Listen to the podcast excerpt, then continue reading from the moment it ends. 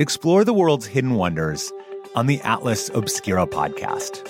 A village in India where everyone's name is a song, a boiling river in the Amazon, a spacecraft cemetery in the middle of the ocean. Every day, the Atlas Obscura podcast will blow your mind in 15 minutes. You can find it on the SiriusXM app, Pandora, or wherever you get your podcasts. And don't forget to follow the show so you never miss an episode.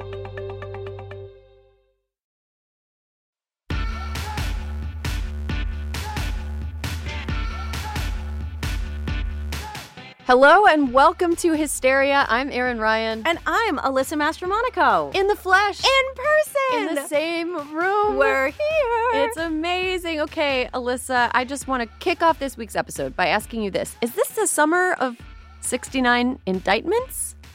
Is it? Do we know? How many indictments does he have? You have your. Com- we both Hold on, have, we have to computers. Google. Let's, Let's Google. see. Okay. Okay, how many indictments? Oh, damn, Erin. How many? Okay, so Donald Trump faces 34 felony counts in Florida. Okay. In New York, he faces 34 felony counts in connection with hush money payments to a porn star. Okay. In Florida, he faces 40 felony counts for hoarding classified documents and impeding efforts to retrieve them. So that's 70. 74. Four. And then there's four in D.C. So 78. How old is Donald Trump? hold on. Hold on. How old is Trump? Oh my God. He's 77. Oh, what a big special boy. W- One to grow on. One indictment 77 and for one every, to grow on. Every wonderful year of his life. and he's not even done. He's not even done. Oh. 78 indictments and counting. You think he's going to get a perfect score? You think he'll get up to 100? oh, I would love that. Oh, thoughts and prayers. This week, we're joined by Evan Kleiman, Megan Gailey, and Kiran Deol to take on the following questions Should there be cameras in Trump's trials? What can the Midwest teach us about keeping the fight alive, even in red states?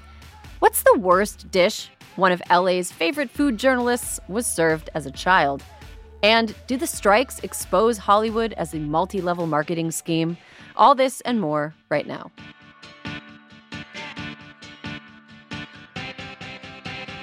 You're listening to Hysteria, the podcast where we crack the case of Scooby Doo level plots against America. we are we are Scooby doing it. We're Scooby Don'ting it. This, I don't even know what I'm talking about. Okay, so let's talk a little bit about the Trump indictment. I know everybody's. Everybody who's in political media is talking about the Trump indictment. I don't know if people outside of political media or I feel like they have bigger fish to fry. like their backyard being 110 degrees. Exactly. You know, bigger fish Droughts, floods, you name it. Yeah. Bigger things going on. other things going on that are more directly impactful to their everyday life. But this is really important to American history. Mm-hmm. Uh, and it means that Donald Trump 2024's, like, the Republican Party platform is basically Donald Trump shouldn't go to jail. That's all it is. That's the entire That's it. political platform. It's the entire political platform. Um, yesterday, uh, Tuesday, when the indictment came down, which thank you for that. Yeah, we didn't get Wednesday. We didn't get Wednesday. Thank you for that. I came up with a list of indictment related puns that I think maybe we could. I am ready. Okay. Pun away. Affidavit and confused. Because it's like summer and Dazed and Confused is kind of a summer movie. Obviously. Um, this one I actually wrote down before I saw the title of Wednesday's What a Day. Do the indict thing. Because it's hot. Not Summer. nonstop, Erin. Uh huh. Court fun in the summertime. Yeah, I love that one. Okay. Oh, those summer indicts. I love that one too. Okay. Summer of 69 federal charges. Now we know it's more. Nat 78. Oh, God, such, Sad. So good. So many. Have you ever seen The Arraigned? So that one really takes my breath away. Okay, good. Um, or okay, I was gonna, you know, I was also picturing like a movie poster, Mm-hmm. right? And there's like a kind of a large man swimming in the water, and Yeah. below the large man, you see like Jack Smith's giant head coming up. Like Jaws, you mean? Yes, except it says laws. Whoa. Yeah. Yep, that's really stupid. But I could art direct political camp. It's uh, not. It's not stupid though. It is. It is uh, apropos of the news. Yep, for everything there is a treason. Yes. Sorry, I can't. I can't stop. Um, okay, Alyssa. My first and perhaps the most important question about Donald Trump's indictment is: What do you think Liz Cheney is doing right now? You know, what do you think Liz is doing? I feel like she's having a margarita. Yeah, I think she's having a margarita. I think she. I think she had one of her servants make her a margarita. That's probably correct. yeah. Um, but I think you know her work. The work has paid off. mm-hmm. Yeah. I mean, I don't know. I mean, she's out of a job.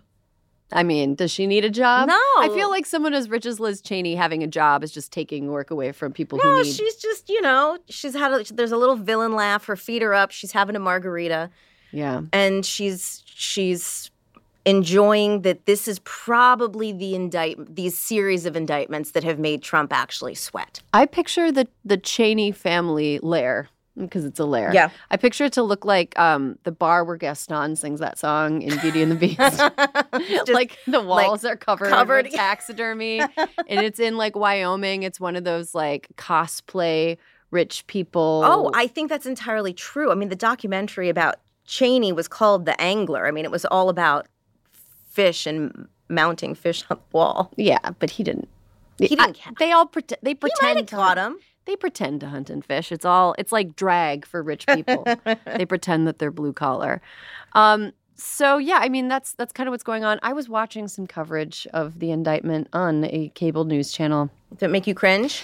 Extremely, Extremely cringe. extremely cringe. I'm not going to name it, but I was watching some of the coverage, and one of the people suggested that it was imperative that TV cameras be allowed in the courtroom. What do you make of that? Exhausting. Do we really need to give a man who has built his entire life and a vast part of his empire around produced television? Don't let him on TV. Aren't we just giving him the stage that he so wants? I Don't mean, put Erin, him on TV. What is the what is the upside? Either he is a martyr to his followers or he's a hero. There is no upside for the rest of us. Right. There's absolutely no way that they would watch him on TV and think it was anything but badass. And to see him on 100%. TV every day, I think would be here's what they should do they should hire a really mean courthouse artist. Yes, That's the way. that's it. I mean, re- report on it. pump those pictures out. Let us just do it all as like a cartoon, which is what he is. Exactly. I think they should report on the trial. We should we should hear from what happens inside the courtroom, but cameras inside the courtroom. No, ma'am. Have we learned no lessons? None. Stop letting him be on Don't give him a microphone or a camera. it will not you can't you, you can't be defeated by giving him No, his it- favorite it is- weapon it literally makes him stronger. yeah don't don't do it so um yeah that's that's all i think we have to say about yeah, that's it. A lot of mean, indictments. a lot of indictments um i want to talk a little bit about the midwest We're loving the Midwest. we're loving the midwest i think that a lot of people who live in the midwest um, I think it's easy to get discouraged Mhm. in a lot of these places, um, like Ohio, Wisconsin, um, even you know Michigan, whatever. But there's actually you know what's happening in the Midwest right now in certain Midwestern states kind of shows that if you just stick around, have some tenacity, work your ass Some off, gumption. gumption, elbow grease, um, then you can come out on top. Like Ohio, Ohio. God bless. I have I have said Keep such, on keeping on. I've Ohio. said mean things about Ohio. I mean, look, as a former Badger, I had a T-shirt that said, "Oh, how I hate Ohio State." Yeah, well, that's the thing that you're supposed to say. That's what we did. But we're here to say, "Yay, Ohio. Buckeyes." Ohio is is really um, kind of an upside surprise Mm-hmm. in the post Dobbs landscape. So this summer and fall, there's two important elections that could lead to voters enshrining abortion rights in the state. As it stands right now, uh, abortions in Ohio are legal up to 22 Right. weeks, which is actually it puts it ahead of a lot of states uh, where there's where there's a lot more restrictions. Um, this November, there is a measure on the ballot that would make it a constitutionally guaranteed right Mm-hmm. for Ohioans to access abortion up to the point of viability and past the point of viability if the doctor uh, who's treating the patient determines that it's necessary to preserve her life and health. right. But because the polling on that looked really good, and because uh, they submitted twice as almost twice as many signatures Yeah. as they needed to to get it on the ballot, the Secretary of State just was like, "Yep, it's on the ballot." Um, there is another measure that Republicans have snuck in that would essentially kneecap the power of Ohio voters to Right. change their state constitution, and that is State Issue One, which voters will uh, decide on August 8th, which is next week. So, in that special election, voting yes on issue one will make it so it's more difficult for voters to make changes Right. in the way that their state is run. Voting no means that they still retain power. I, I don't know why, as a voter, you would be like, yeah, I, you know what? Don't let me do as much stuff. Well, it's pretty interesting because, you know, Erin, the jiggery pokery never stops. And so state issue one would require 60% support, up from 50% plus one for an issue, which is funny because I think if you read the news closely, you see that the uh, enshrining abortion has a favorability of 57%. Hmm. What do you think about that? That's interesting. You think the Republicans read some polls? It seems like maybe they did. It seems like maybe they did. But I think what's happening in Ohio is something that's really important for people to realize. Right now, you know, early voting is looking great. It's, it's real it's smashing records. The August 8th election uh, early voting is, is smashing records. All signs are pointing to the fact that issue 1 is going to fail. Right. Which paves the way for abortion. I'm knocking on wood Yeah. right now. Exactly. It doesn't mean you can you should vote. You got to vote. and tell everyone that you know who lives in Ohio and can legally vote in Ohio. It's to like vote no. Kansas never forget. Yeah, do not forget Kansas. Exactly. Um, Ohio, even a state that is sort of uh, you know as as red as Mhm. Ohio, still has a line where voters are like too much, too much, too much. You went too, far. much. And so right now, you, Ohioans are on the cusp of actually enshrining abortion rights in their state, which is more than a lot of people have in the U.S. And it's it's like guys are almost there, and it's You so can do it. You can do it. We're with you. Tell us what we can do to help. Well, Erin, uh, to find out how you can help make sure Ohio voters are informed and ready to vote ahead of the August special election at votesaveamerica.com/ohio. Nice. That's a really easy URL to remember. So easy. Ooh, you know what? Hmm. We got to give a shout out to America's Dairyland. America's Dairyland. Erin, Judge Janet. Can we just, we're so excited today. The ideological majority of the Wisconsin Supreme Court shifted Tuesday when liberal Justice elect Janet Protasiewicz was sworn in at the state capitol to a 10 year term, giving liberals now a four to three majority on the court. What? yeah, it's exciting. I mean, we know this. Uh, everything is up for grabs now. They have a number of issues from union rights to redistricting to abortion to election laws that are likely to make their way before the court in the coming months and years. And this is incredible news because this election, which we covered, the most expensive judicial contest in U.S. history, um, was seen as a referendum on the state's 1849 law, which effectively was banning abortion and was reactivated less than a year beforehand under the U.S. Supreme Court's decision in Dobbs v. Jackson's Women's Health Organization. What? Yeah. Yeah, Judge so I Janet. mean, right now abortion is effectively illegal in Wisconsin. I mean, I know that there are like exceptions, blah blah blah blah, but just effectively, it is illegal. Yes. Luckily, it is legal in surrounding states, but not everybody who lives in Wisconsin has the ability to travel to surrounding states to obtain abortion care. Right. Um, and so that's just that it's not acceptable. No people in Nope. Wisconsin deserve better. Um, I do want to point out that uh, Judge Janet replaced a justice named Pat Roggensack, which is an extreme patience. Patience short- Roggensack. Pat Roggensack, which is um, it's a terrible name, but it's a very Wisconsin name. It's a very Like, Wisconsin name, and it is a name that has now been defeated. I also want to point out that in Protasiewicz's election, to the credit of voters in Wisconsin, it was not even like it. it she blew past everybody's Blew. expectations. It was it was a trouncing. It was a curb stomping. Yes, curb stomping even better. It was, yeah, it was a trouncing, a curb stomping. It was really, really definitive. And Wisconsin is largely seen as one of the most contested states in the country. Um, in the 2024 election, it will obviously, it, like, there are a lot, there's a lot of math that says everything comes down to Wisconsin in 2024. Now, we don't, you know, a lot of things can a lot change. of things can happen. We don't know. This is significant, significant nonetheless, in every very, way. very, very important. Um, but not everything in the Midwest is great. You know, we've we've got you know success stories like Wisconsin, Yep. which is you know step one of several steps that need to unfuck the state. But step one was a big one. Uh, we've got Michigan. Yep. Great big big Gretch Big, profile. Big Gretch making things happen. yeah, big profile for uh, of Yes. her in the New Yorker. Check it out if you haven't. Which is sort of like one of those things where it's like, hmm, I wonder what she's got planned. What's Big Gretch up to? What's Big Gretch thinking? Down the line. down the line. Don't everybody Not get right mad. now. Don't everybody get mad. Michigan people don't get mad. Biden people don't get mad. Everyone calm down. Everybody calm but down. a future that is bright for Big Gretch is bright for all of us. I- exactly, exactly. Michigan flipped everything and is now making historic changes. Um, Minnesota, recreational marijuana, uh, legal. legal as of August 1st. So incredible. Also, always doing the right things.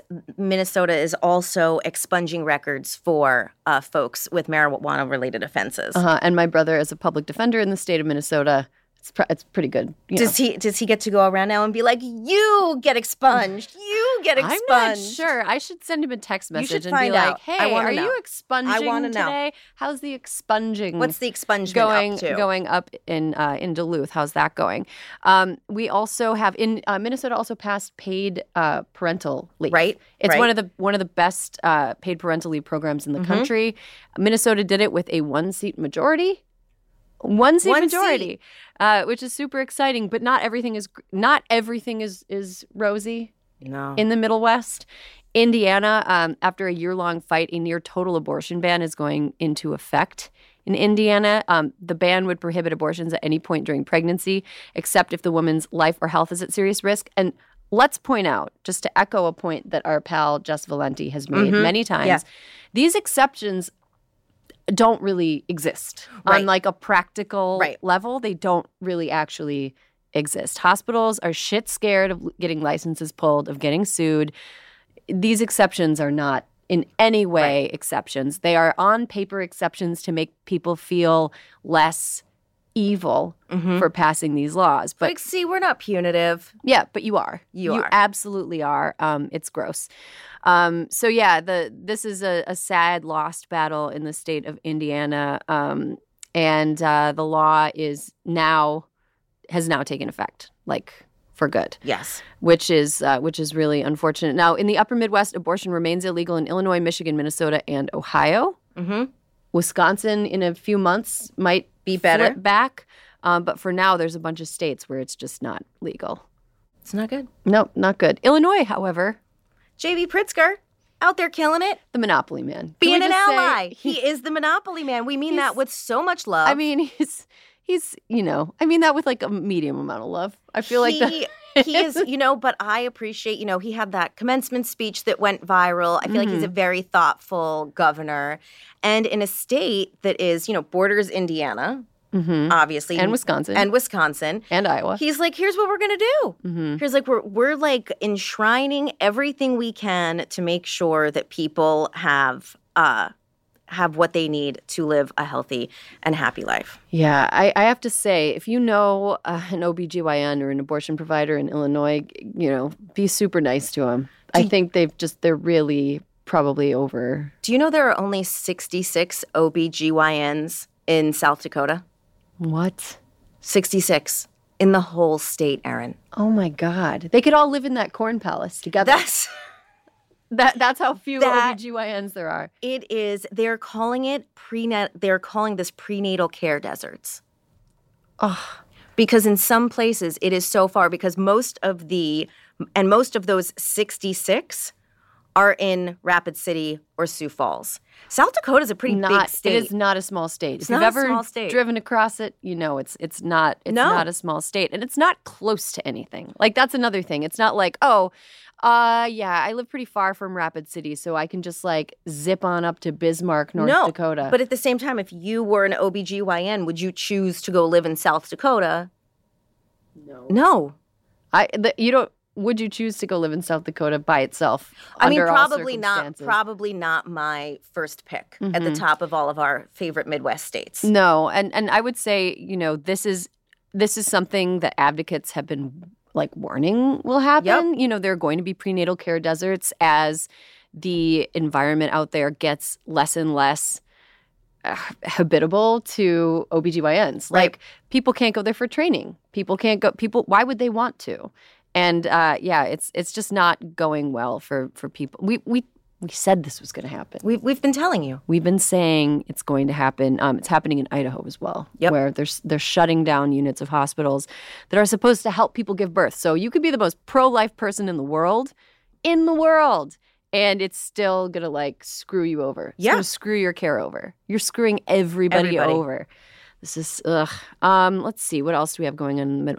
You know, Iowa continues to be a bit of a shit show, but there's still a lot of fight going on there. Yeah, don't count Iowa out. Don't count Iowa. I'm not counting any We're not counting anyone any out. of the Midwest out. Kansas never forget. Kansas. Never forget Kansas. And also, you know, abortion rights are a winning ballot measure. Yep. And when you give it to people to vote, they vote to keep abortion rights. They Yep. want the government out of their doctor's office. Between a person and their doctor. That's what abortion should be. Absolutely. Uh, we got a roast. Oh God, Erin. Are we gonna have to just? Are we gonna use the c word? and We're not. trouble? We're not using any words because we don't even have to. We- it's we can implied. just we can state the facts of the case. It's implied. Congress shrew Tricia Cotham.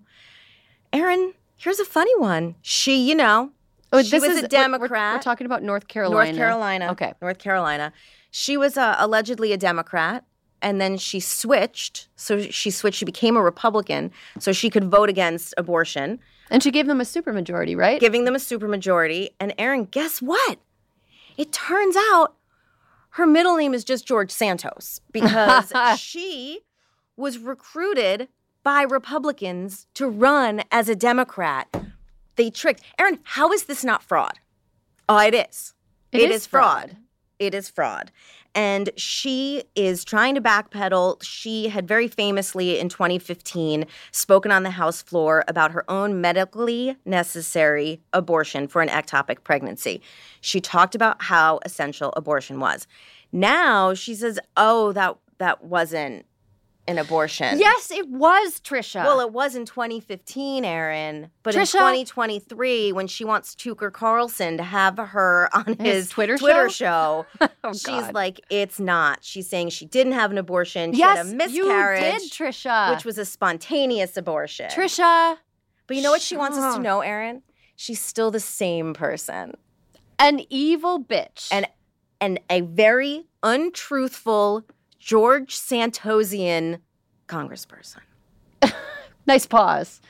Uh, I know what you wanted to insert into that Representative. She is representative. awful. She is an awful person.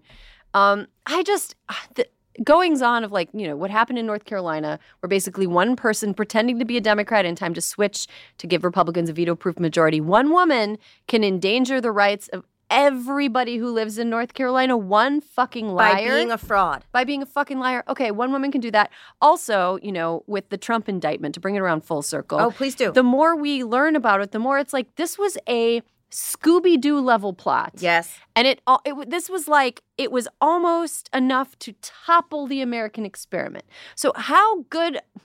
Look, I America's fine. I live here. I care about it enough to want to make it better. It has some problems. I think one of the problems are, is that it was not designed to be strong enough to withstand a fucking Scooby Doo level plot to overturn the government. It's like when I was watching coverage of the indictment, there, you know, they were talking like, "Oh, this is a very dark day in American history. It is a dark day in American history." I felt like I was watching employees of the uh, haunted amusement park talking about how it was a dark day in the haunted amusement park on the day that we pulled the, the rubber ghost costumes off, and it turns out it was the the the cr- cranky neighbor who n- lived next door. I mean, like, yes, it is a dark day in American history, but it's even darker that our system is so in need of an a giant update that it is held together with chewing gum and paper clips. like like she it should not surprise us that this happened because George Santos who probably has 30 passports with different names in his closet they're all became like- a member of the US Congress. But his passports are probably like my, my daughter has like a Minnie Mouse purse, and inside her Minnie Mouse Oh, purse is like a little absolutely. fake plastic credit card. That's what they probably But look when you like. say And people are like, oh, that looks right. when you see Scooby Dooing, it makes me laugh so hard because all I think of is Matsson in that episode of Succession yelling at the Roy brothers, be like, What are you, Scooby Dooing me? You're Scooby Dooing me right now. And like, honestly, Yes, everyone's up to Scooby Doo. Yeah. They're Scooby Dooing. Zoinks. Zoinks. Scoob. You know? Yes. Zoinks, Scoob. It just it it does it feel like we need we need a we need a top to bottom refresh. We need to fix this because We need to bring Scrappy Doo back. Scrappy Doo um, fixed shit. Scrappy Doo made it the worst. I think he Scrappy Doo was to Scooby Doo what Shre- what Shemp was to the Three Stooges in that he ruined it. Okay, fair, fair, fair, fair. I think that it's I, I just it's this is a system that was not designed to last as long as it has lasted with no meaningful updates, you know? And like it took over it took like what, two more than two and a half years to charge like the people responsible for a coup that happened on television. the, it, it- the main guy, yeah, it happened on TV. We have like this long trail of evidence, and it took two and a half years. Like the system is not. It needs a reboot. It needs a Little refresh. Alt Control Delete. It needs a little little nip, little tuck. it needs some updating because man, imagine if any of this were tried to be were carried out by people who knew what they were doing. You know, more Scooby Doo level antics in Florida. Uh, there were some issues with people running for uh, office that had very similar names to Democrats. Do you remember this No. story? Oh my gosh, it's complete. I'll send it to you. It is like the most basic. A kid came up with this at recess level shit is capable I of had like I did not remember this at all. yeah, I'll I'll send it to you and we'll put it in our show notes, listeners, because it is we need to Scooby Dooing. There's a lot of problems, and we should not be defeated by a bunch of like disgruntled Cartoons. neighbors in ghost costumes or werewolf masks or whatever. This is ridiculous. Okay, rant over. Let's take a quick break. Just a quick one. when we come back, we've got an interview that will bring us down a notch, soothe our souls, Make everything pleasant. but also make me very hungry. That too. So stick around.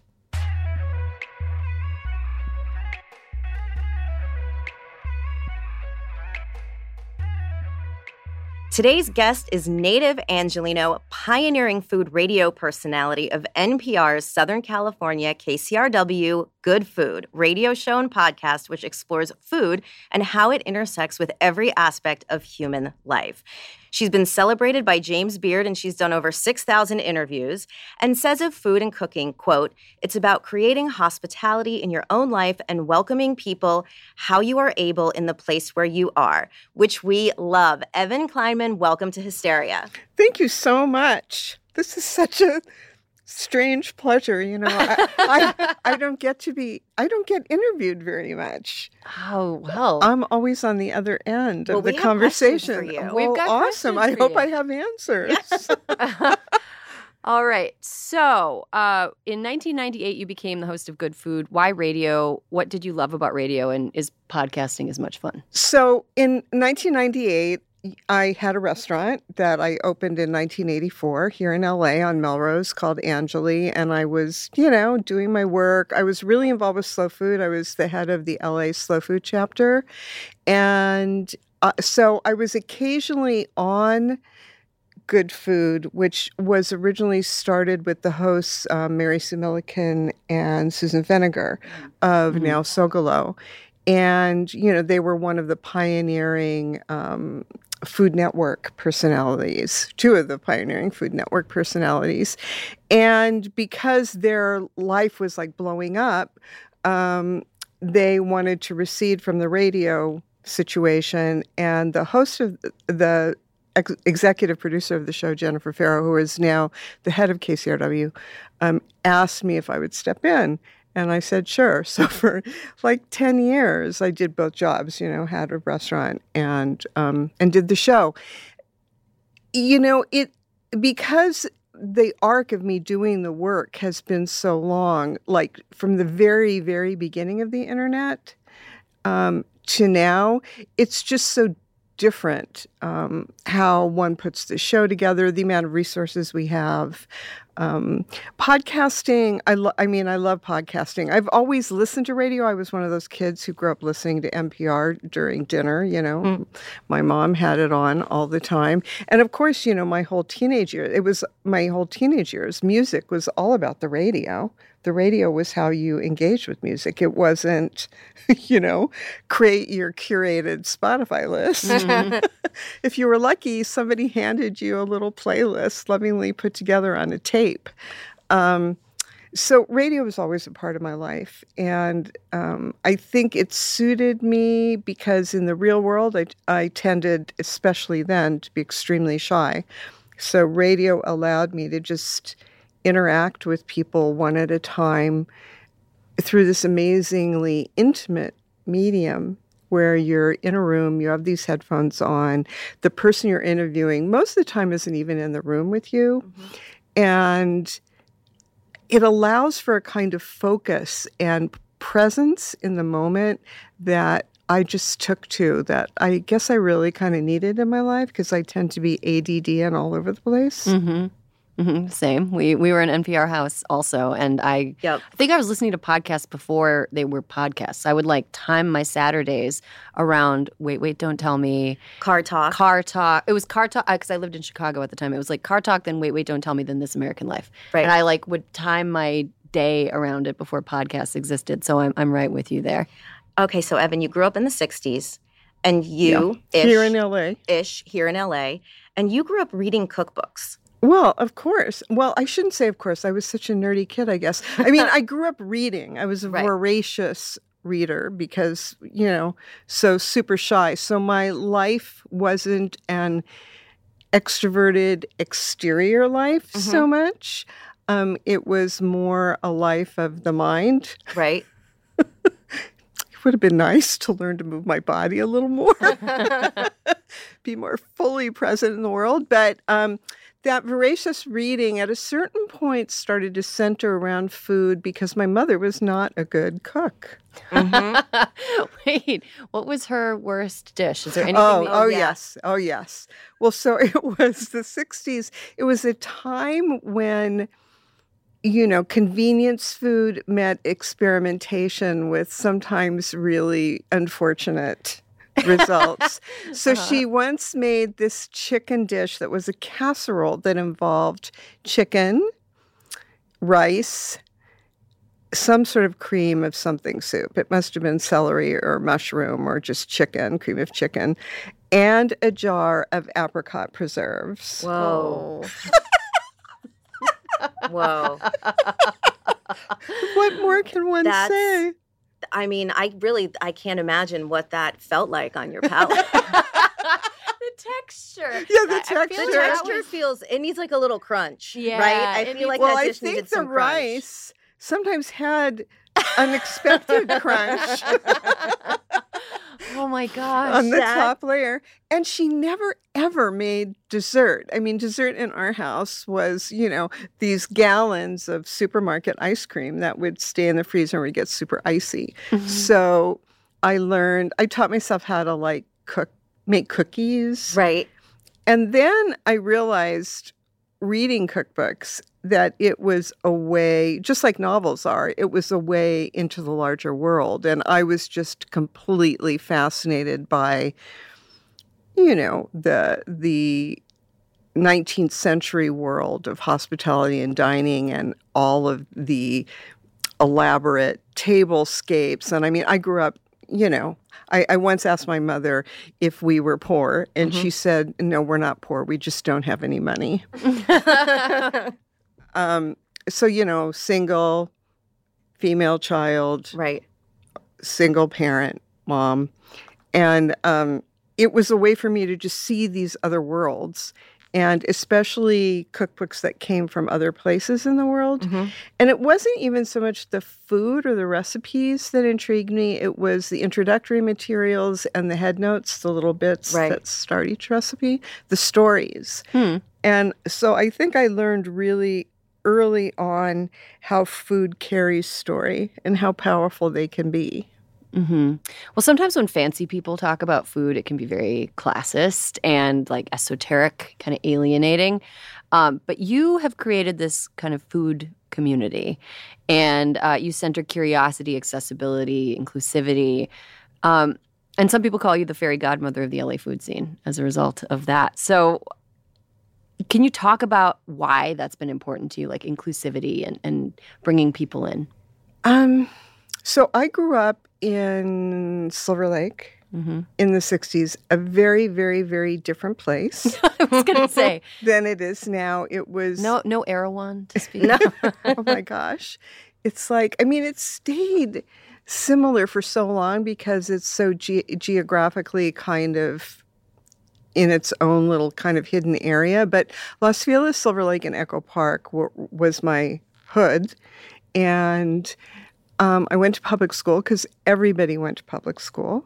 And I have never had a more diverse experience in my life than heretofore than I did growing up at that time in that place. And it's not just all of the ethnic diversity, racial diversity, religious diversity, but it was also the economic diversity of everybody going to public school. So you would have kids of gardeners and janitors going to school with kids of doctors and judges. And we would all go over to each other's house after school. And and early on I became a voyeur. I, I think that kind of goes along with being an only child. Mm-hmm. And um, I was just fascinated how people lived in these houses where different languages were spoken. And you would walk into the house and the houses smelled different. hmm And so I just think that my food embrace or my embrace to people through food has always been very wide because that's how I grew up. Mm-hmm. Do you, speaking of, well, so we talked about cookbooks a little bit, but here's a question for you. Do you follow any of the food trends on TikTok? Oh yeah. Okay, this is I spend terrific. way too much time on Which- TikTok. I I Which have are you into? I have to say that I have a little uh, bottle of eye drops. Stop from when you've scrolled too long. Yeah, Stop it, Evan Kleiman. It's no, it's terrible. Oh my ma'am. It's really terrible, and I have to set a timer. You do. Oh yeah. Oh my gosh. Okay, so what do you what what draws you down the rabbit hole? Well, the thing I love about TikTok, my TikTok, my for you page is just people. It's that same thing. It's the same thing of my childhood, only Right. expanded throughout the world and throughout all the states. And so that voyeur in me of just listening to people and quote meeting people that I would never meet in my daily life Right. who share little snippets is just endlessly not just fascinating like looking at a you know insect like pinned down on a sheet of paper but just life affirming it really makes me feel better in these times of feeling so like horrified and scared so Mhm. much of the time and um and food on TikTok, I really try and be careful because the algorithm of TikTok is so incredibly tight and responsive. I'm not really interested in having um, being inundated with food on TikTok, Right. so I'm extremely careful. You have to be. If not, you'll have nothing Oh my gosh. but posts of people smearing uh, raw meat on the counter and trying to make some sort of monster meatloaf Yeah. Yeah. that clearly has all sorts of bacteria in it. Yeah, I mean, it's just, yeah, that can be too much. Having said that, though, I make recipes. I have incorporated recipes into my daily repertoire that I've gotten from TikTok. Really? Yeah. like which what? ones? Well, like, Um, tell us so we can do it too. Well, the first one was from Unicorns in the Kitchen, Mhm. and it's barbari bread. So it's a Ooh. Persian flatbread, and it's her recipe was just so easy to make, and I make it a lot. Um, another one that I did that became a pandemic staple for me during lockdown from Salty Cocina was um, making flour tortillas with cream cheese. Wow. Like who knew? For me, it kind of like broke that mental barrier hmm of no, I can't really make these and roll them out and have them come out good and have them stay good for a couple of days. Right. That just like cracked the code for me. It was perfect. Um, who else? Recently, I learned about this cabbage salad or cabbage chip kind of just snack from a Japanese woman named Sugi.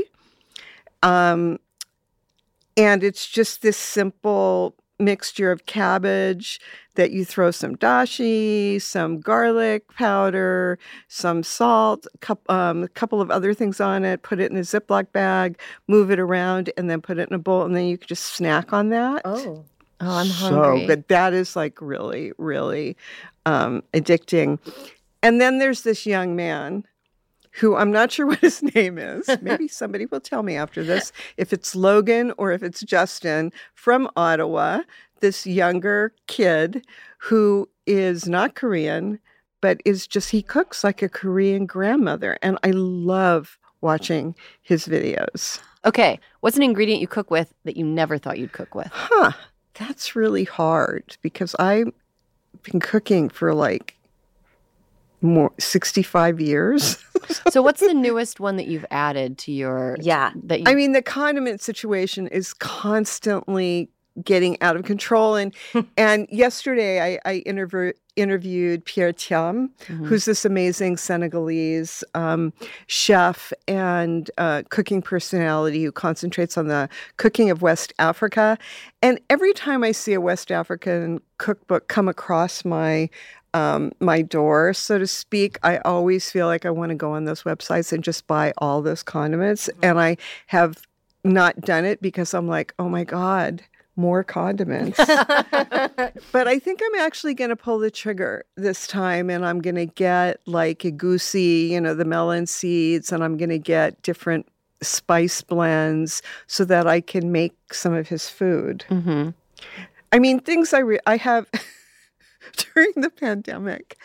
About 20 young chefs sent me their chili crisp because wow, it it's was a lot of chili crisp. well, Yeah. it was the, a pivot, right? Right. Yeah. They were all trying to make money, and in the end, I ended just putting them all together in one jar. Whoa. I'll never be able to repeat how good that chili crisp It was the is. Avengers Endgame of Exactly. chili crisps. Exactly. Every It's like single the character. Voltron of chili crisps. Spider Man's in here. Yeah. We got Iron Man. Catwoman. We got. Yeah. Wait, that's the wrong universe. Whatever. yeah, like like seafood, mushrooms. I mean, yeah, but I just use so much of everything. I can't think of something that is really Chili, Like chili new. crisp, chili crisp stew is pretty good. Yeah. I, I mean, it's good on ice cream. it's good on noodles and and with butter. It's good on eggs. It's really good on eggs. I also am devoted to pomegranate molasses. Oh yeah, I used that. I made buffalo this past Friday. I cooked like a buffalo tenderloin, bison, bison Oh, tenderloin, wow. and I used pomegranate molasses uh, in the reduction. Oh, that sounds wonderful. It was great. It's the first time I've ever done it. Yeah, everybody who uses balsam quote balsamic vinegar, which isn't balsamic vinegar, whatever, um, in their braise reductions should really switch to pomegranate molasses. Oh, You heard it here first. You heard- also cocktails. Oh Yes, I have. What? I have done that. I have. You know, because it's like you just shake it up with like a little tequila and put it on ice. ah. So good. Oh my goodness. So good. Well, I know what I'm having this evening. Um, okay, so do you have a summer garden? I shouldn't laugh. I've gone through so many iterations of gardens in my life because I've been living in the same place for years.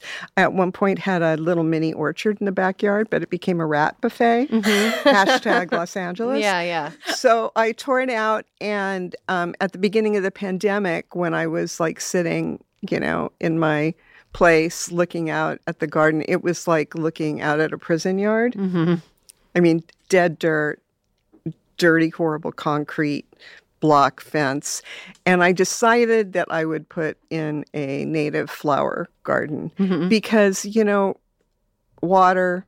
Right. Yeah. I'm not such a good gardener that I want to waste all that water and I can go to a farmer's market. But I do grow tomatoes in containers every summer, cucumbers and peppers. Mhm. Those are the triads. hmm Yeah, I found in California those are the three that kind of That, that, can take off. survive. Yeah. You know, I, I'm gonna put I'm gonna plus one to the wildflower garden. So like we we rent, we don't own our house, but we um have this like area in between the sidewalk and the street that was just like a dog bathroom when we first moved in.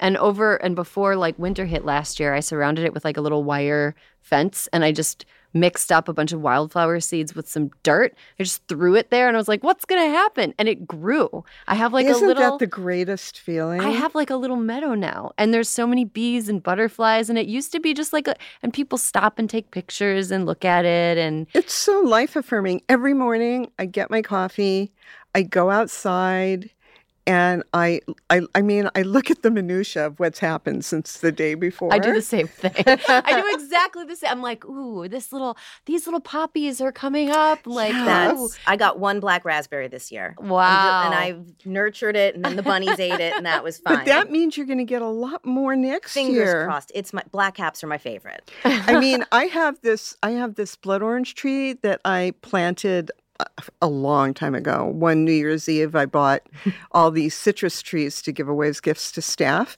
and um, and for ten years there was no fruit.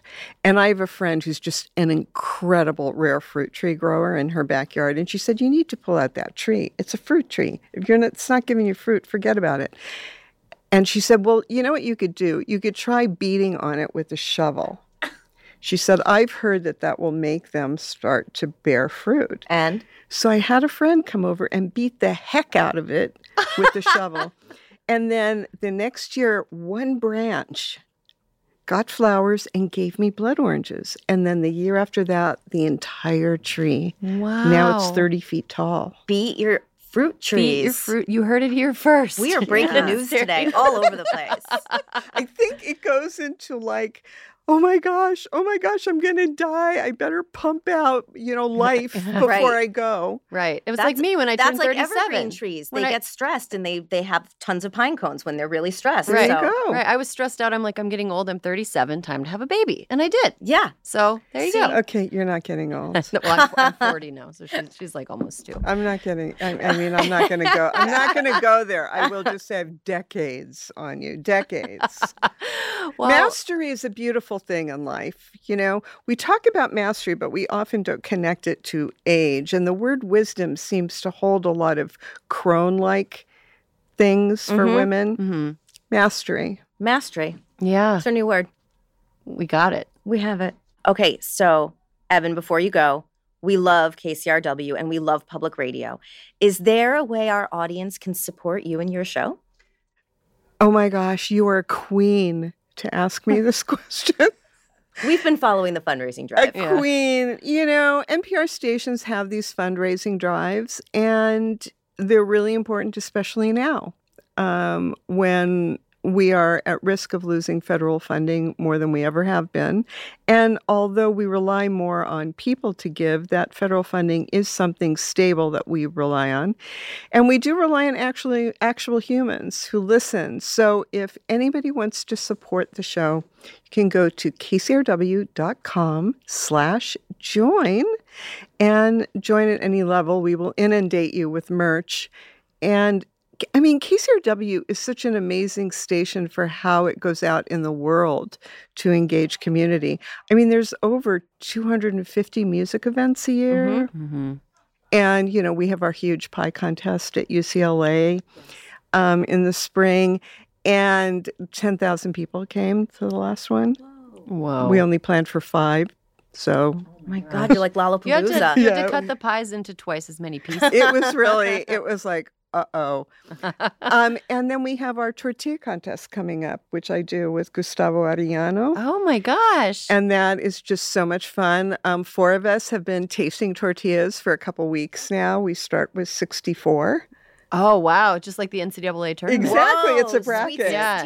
Nice. It's a bracket. And um, and then we're going to have the actual tournament at the beginning of October at um, the finals, and that'll be at Smorgasburg. Oh my goodness. I'm so hungry now. I, I know. only ate a Starbucks wrap on the way here, which I regret. And I, haven't eaten anything. oh no. I haven't either. but but you were talking to your previous guest the words hot dog. Uh-huh. Yeah. Yeah. And did you start? Well, I'm such a suggestive eater. like it's Yeah. going to be an earworm now until I go eat a hot dog. Oh my gosh. Yeah, I think I want a hot dog too, but Chicago style with the pickle and the best. I Yeah, agree. I that's- agree. Where do you get those? I don't know. I have not found them in LA. Yeah, I We're was in have- Chicago recently and I, I got to have a really great one while being, you know, showered with insults. It oh, was Wiener. Circle. yeah, it was Wiener the Circle. greatest. Yeah, yeah. I've- Perfect. I've, been there too, and I, I made it out alive, and I was like, this hot dog tastes even better after I got yelled at, which is weird, and maybe I should bring this up with my therapist. uh, Evan Kleiman, thank you so much. We loved having you. This Thank is a you so conversation. much. You should come back. We'll have Thank more you. I would love it. I would love it. So much fun.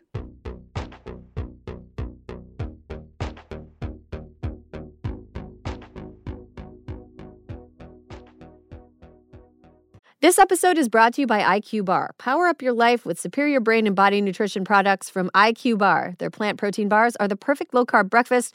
Their IQ Mix zero sugar hydration drinks replenish electrolytes, and their IQ Joe mushroom coffees will keep you focused all day long. Start each day right with IQ Bar's brain and body boosting bars, hydration mixes, and mushroom coffees. Their ultimate sampler pack includes all three. IQ Bar empowers doers with superior brain and body nutrition. All their products are entirely free from gluten, dairy, soy, GMOs, and artificial sweeteners. And today, Hysteria listeners get an exclusive offer of 20% off plus free shipping. Just text Hysteria to 64000. One thing I love about IQ Bar is, first of all, right now it's really dry where I am. Oh, okay. It is hard for me to stay hydrated. I, be- I just like I, I'll just be going through my day and I'll be like, why am I so like Parched. I'm parched. I'm in a bad mood. I feel like I'm going to pass out. And it's, ah, you got to drink some water. You got to stay hydrated. I really like their IQ Mix Zero Sugar hydration drinks because it allows me to rehydrate myself at a time when I feel like the atmosphere is trying to take all my moisture away. Well, and sometimes you need more than just water. Sometimes you need more more than just water. I also love IQ bars because I love a portable breakfast. I love a grab and go breakfast, no dishes. love something I can walk around holding and eating. I like something I can eat in my car without endangering the lives of me and every other motorist on the road. A breakfast burrito, not not the safest thing to eat behind the wheel. IQ bar, go ahead and do it. Good for you. Great ingredients. Helps you stay focused and alert throughout the day. And um, yeah, and you don't have to dirty any dishes. Refuel smarter with IQ Bar's Ultimate Sampler Pack. That's seven IQ bars, four IQ Mix sticks, and four IQ Joe sticks. And now our special podcast listeners get 20% off all IQ Bar products plus get free shipping. To get your 20% off, just text Hysteria to 64000. Get your discount, text Hysteria to 64000. That's H Y S T E R I A to 64000. Message and data rates may apply. See terms for details. This episode of Hysteria is brought to you by Vuori. Need the perfect Mother's or Father's Day gift? Check out Vuori Performance Apparel. Drawing inspo from the coastal California lifestyle, Vuori's products inspire others to live vibrant, active lives. I love that they're calling this the coastal California lifestyle. I will embrace that instead of what I thought it was, which was the I only want to wear comfortable clothes lifestyle. Yeah, I have I refuse to be uncomfortable if I want to be productive. I refuse to be uncomfortable, but sometimes I have to look like I belong in a respectable place lifestyle, which is like Vuori is perfect for it because they the clothes look fantastic. They fit great. They are so comfortable. I lie down in mine all the time. Especially, Erin, the women's performance joggers. They have a slim but relaxed fit and are designed with dream knit stretch fabric. I love my joggers. I've slept in mine. I've slept in them. Really? You don't get hot? No. They're very like on a, it's like Oh. a couch nap. You know, you have like a Oh, yeah. You've got like maybe a half an hour in the afternoon. You're like, ooh, I've got a like small break. I'm very tired. I'm gonna just like lay down for 20 minutes. It- Yeah. perfect. Perfect for couch Okay. napping. Joggers. I love the leggings. I can work out in them. I can do my errands in them. I can wear them with a proper top to a business meeting. It is not a problem. Oh my gosh. Yeah, you probably could. Just put Yeah, a, a totally. blazer and like denim shirt, denim, denim- shirt, oh, blazer, yeah. leggings. So easy. 100%. And of course, the men's core shorts. They have a classic athletic fit, falling just above the knee, while the Sunday performance joggers are made from recycled performance stretch fabric. I got my dad some men's core shorts. He wears them to mow the lawn. it's perfect. He is like I think my my dad is one of those people that just like beats the crap out of his clothes. He'll wear them until they're they look like a security blanket that a 30 year old Yep. still has, where it's just like a ball of string, and you're like. Um, Our dads are the same. yeah, yeah. But um, my dad has had his for like a couple years now, and I think I, I, saw him wearing them the other week when I met up with um, family on a on a short weekend trip, and they still looked great. It was like, Dad, Your clothes still look new. so fancy. Vuori is offering Hysteria listeners 20% off your first purchase.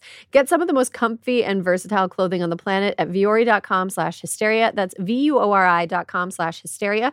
You'll also enjoy free shipping on any U.S. orders over $75 and free returns. Go to vuori.com slash hysteria and discover the versatility of Vuori clothing. Explore the world's hidden wonders on the Atlas Obscura podcast, a village in India where everyone's name is a song, a boiling river in the Amazon, a spacecraft cemetery in the middle of the ocean. Every day, the Atlas Obscura podcast will blow your mind in 15 minutes. You can find it on the SiriusXM app, Pandora, or wherever you get your podcasts. And don't forget to follow the show so you never miss an episode.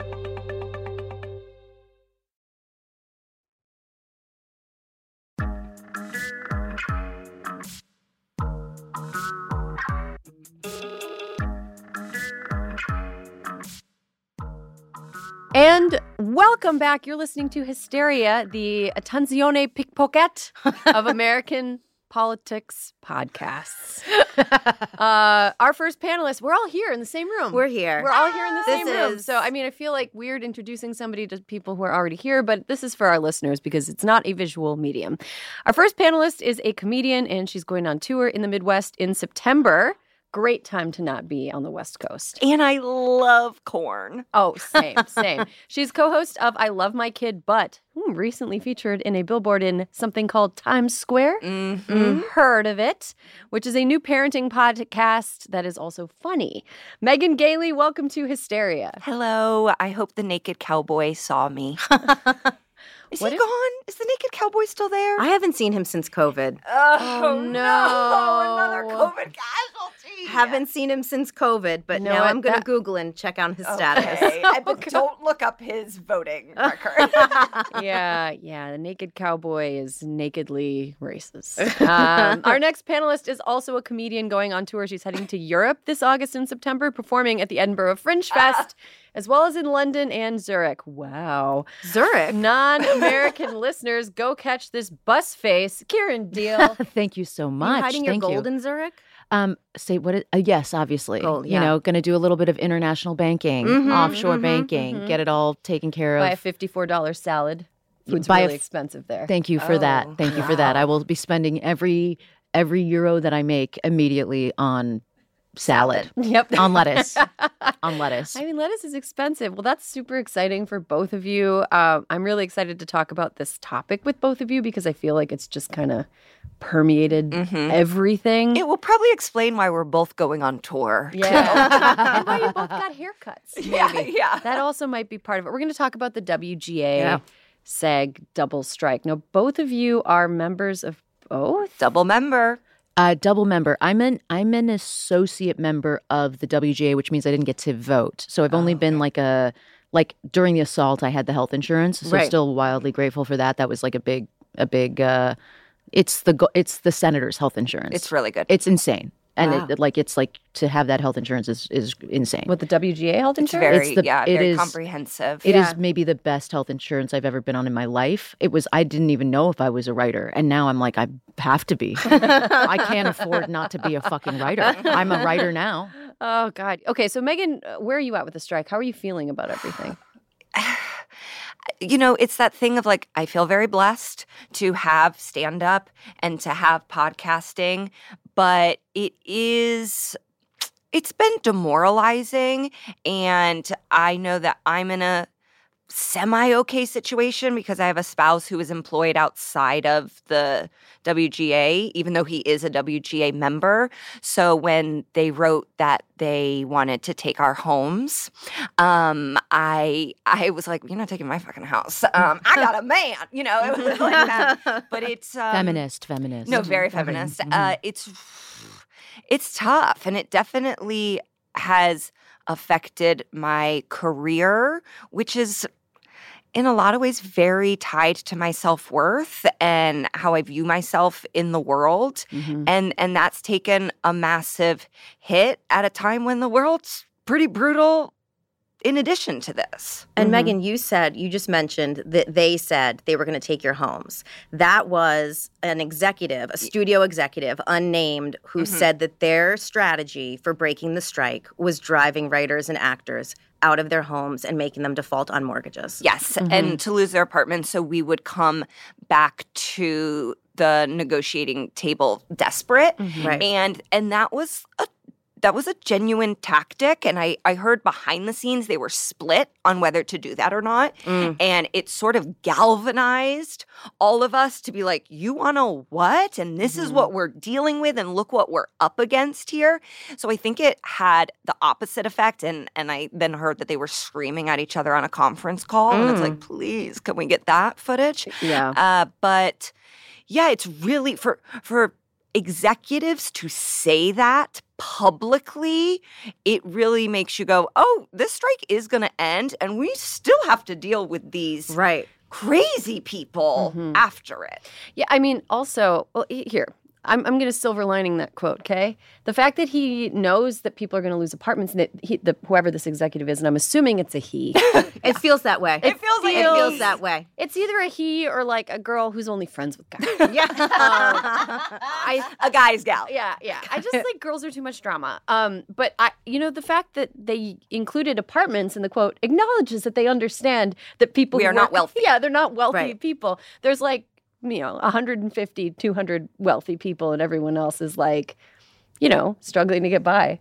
I thought this, I think what's strategically hilarious about that, though, is like that quote came out and that was right before SAG took the vote. Yeah. right. So it felt like, I don't, I felt like a little bit of a, you know, even however that happened, it was a very galvanizing thing for SAG. So I mm-hmm. was like, this, it felt like at least a press play. Do you know what I mean? Like that it was maybe before that. I don't know if all of SAG was like as unified, but then Fran started going nuts. The other thing I'm going to say about this that I did find Brian Cook came to my show is a very funny comedian, Kimmel writer, very angry man, very angry. Very, very. Very angry. I mean, a friend of Megan's too.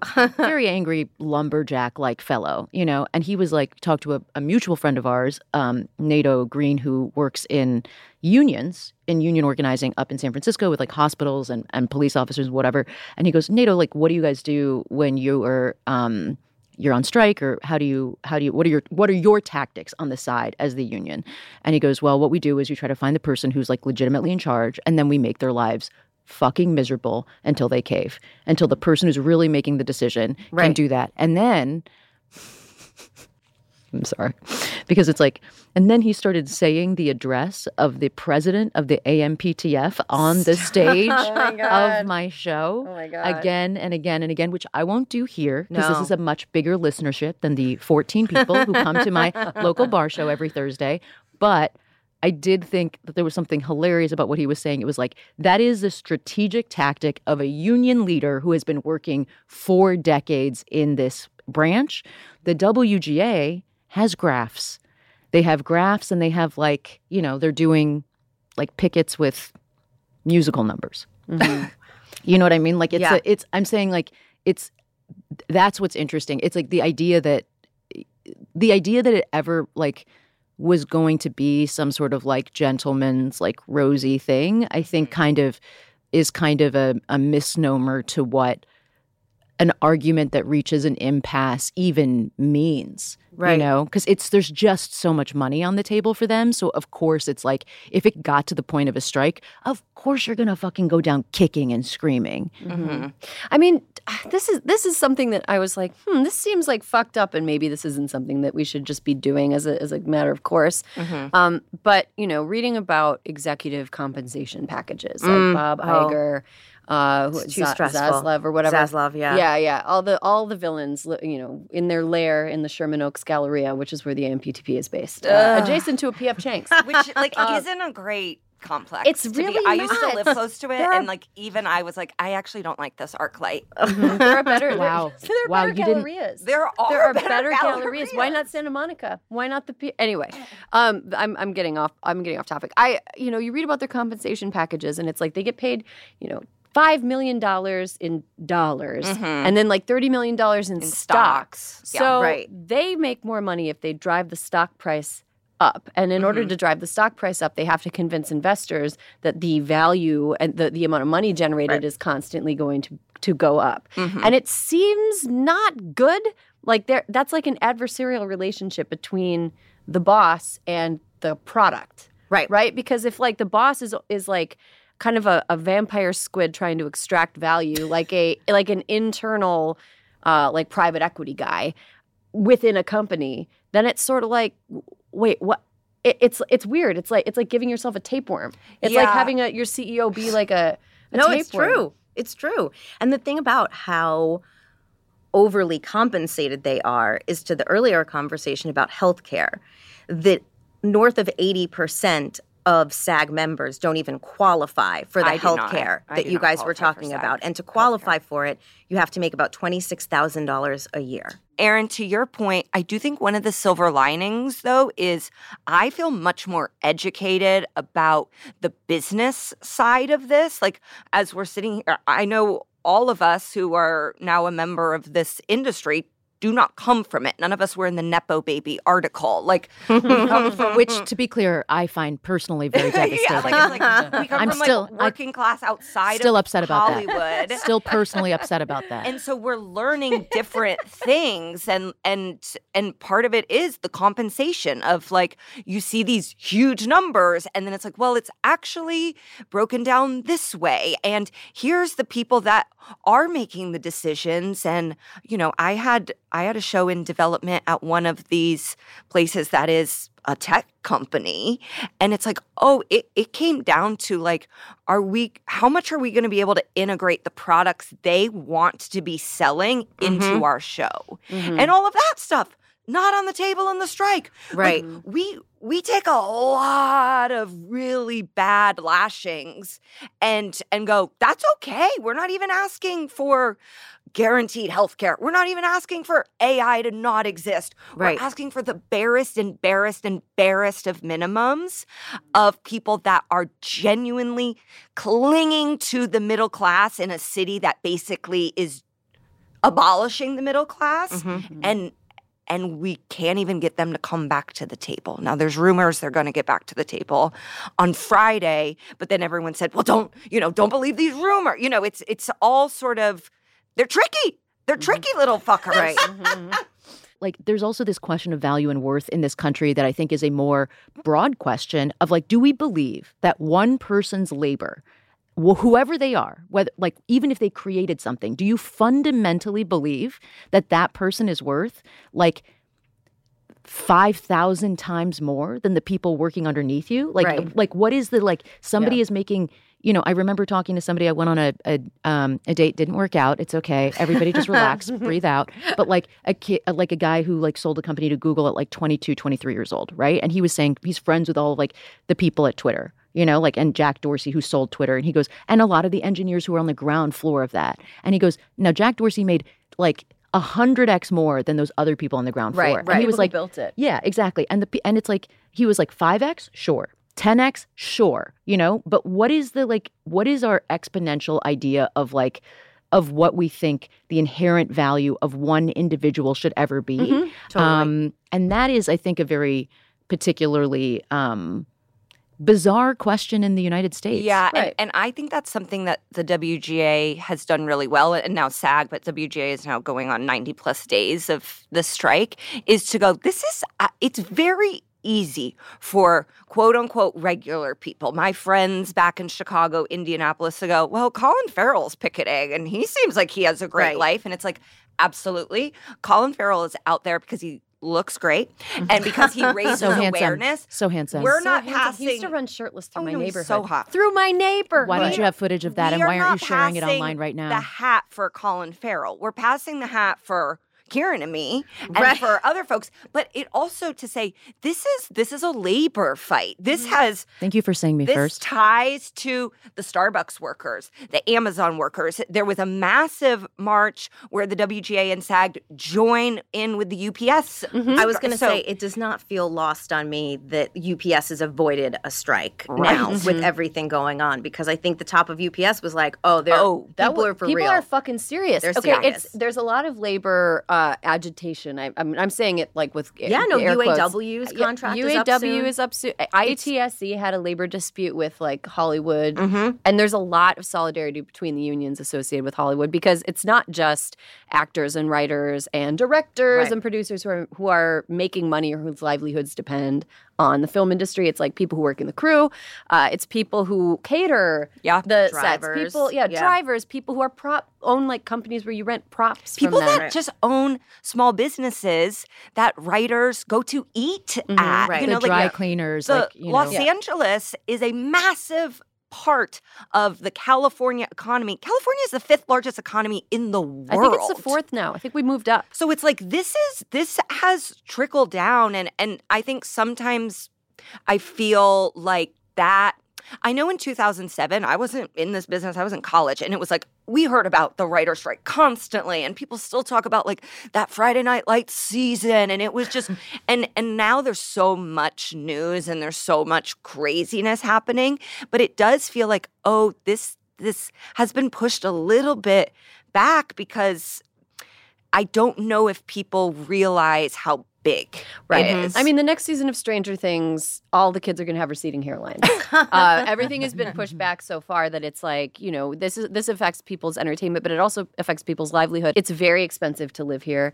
Living here is a requirement of a lot of these industries. Like you can, you know, Zoom writers' rooms are a thing, but you can't just like zoom into a set.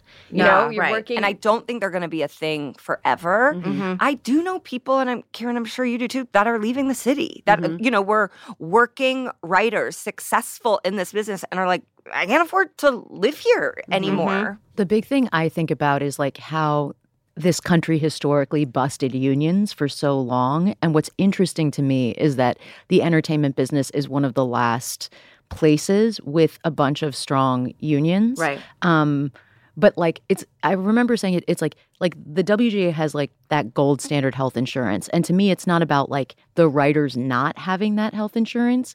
It's like why doesn't everyone in this country Yes. have good fucking health care? I mean- mm-hmm. why doesn't everyone have a living wage? Like these things are and because tech is permeating so much of mm-hmm. our lives, Apple, like Amazon, these companies are permeating like warehouse workers, like all of Right. these people mm-hmm. who also have to make a living who are also freelance.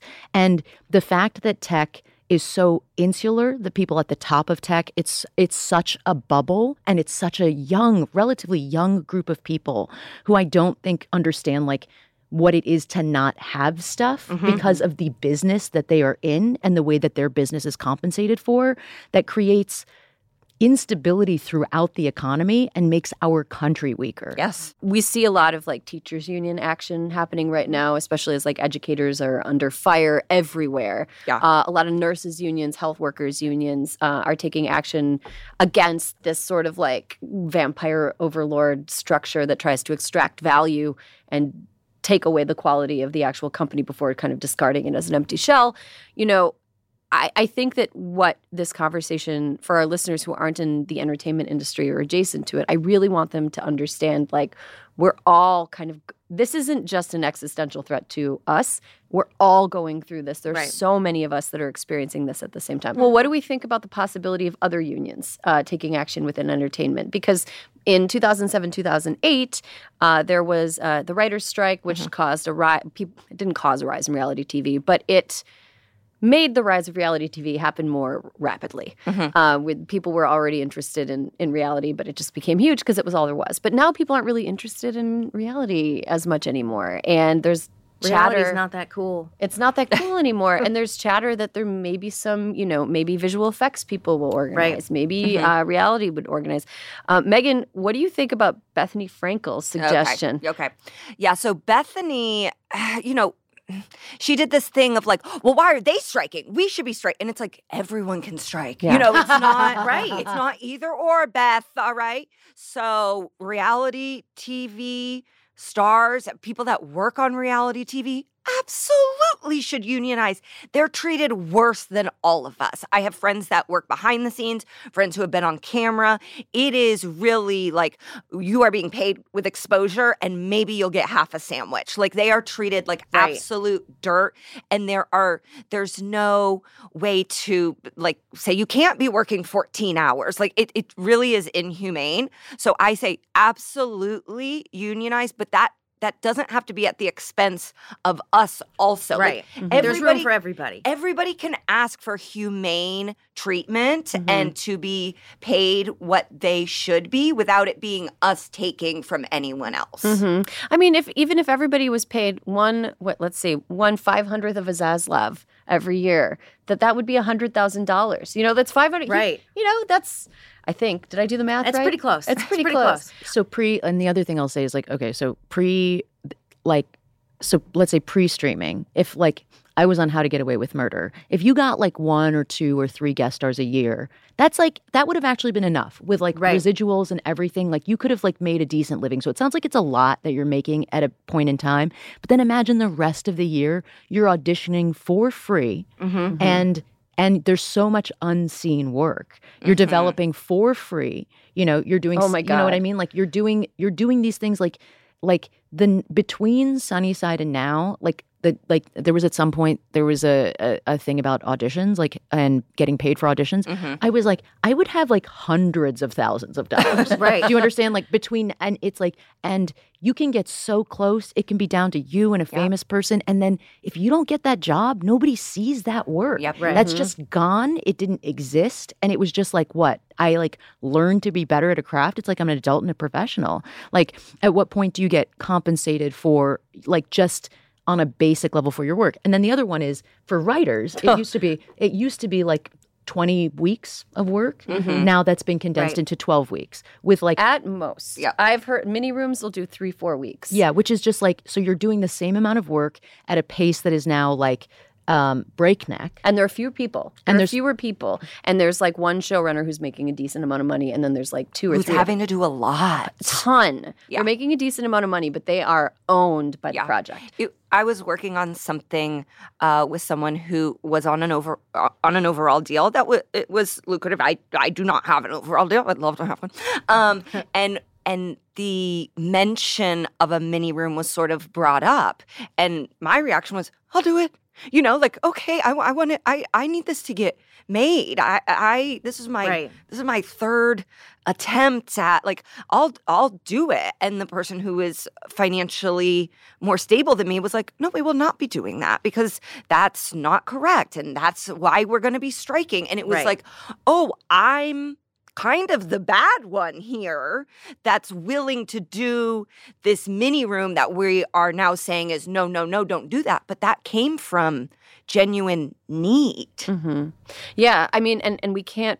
I, I don't think it's fair to say that you're part of the problem. I think the problem is a system that encourages. Yeah, the Of system's course, so of broken. course. You Even- shouldn't that- be in that position. that they would Yeah. even ask you for that is Yeah. the problem, not not you thinking about saying yes. The the question is the problem. and a place of like the just the place of a little bit of like the fact that you need to make a living or like the desperation. I mean, that's the whole point of having like union minimums so that Yeah. it's like you that question is never posed to you. Right. That's the point of collective bargaining. do anything. Yeah. Like, I mean, I mean, as a comedian, stand-up I mean, stand up. I mean, stand ups will do we've fucking paid. anything. We paid to do stand up. It's insane. And what stand ups will do is just in, like, you know, all three hours to drive to a porn set and do six minutes of comedy before, you know, people get lubed up. Yeah. I mean, how many minutes? How many minutes do I get? You'll hear somebody ask and you're like, God damn, have some self respect, you I like- dirty I comedian. is what I dated a stand-up comedian for for years. Sad, for- sad. I know. So sad. So sorry. He was he's like got a gig working for It's like a late night show. Well, he did, Okay. but he's he's he's doing fine, I think. Um, but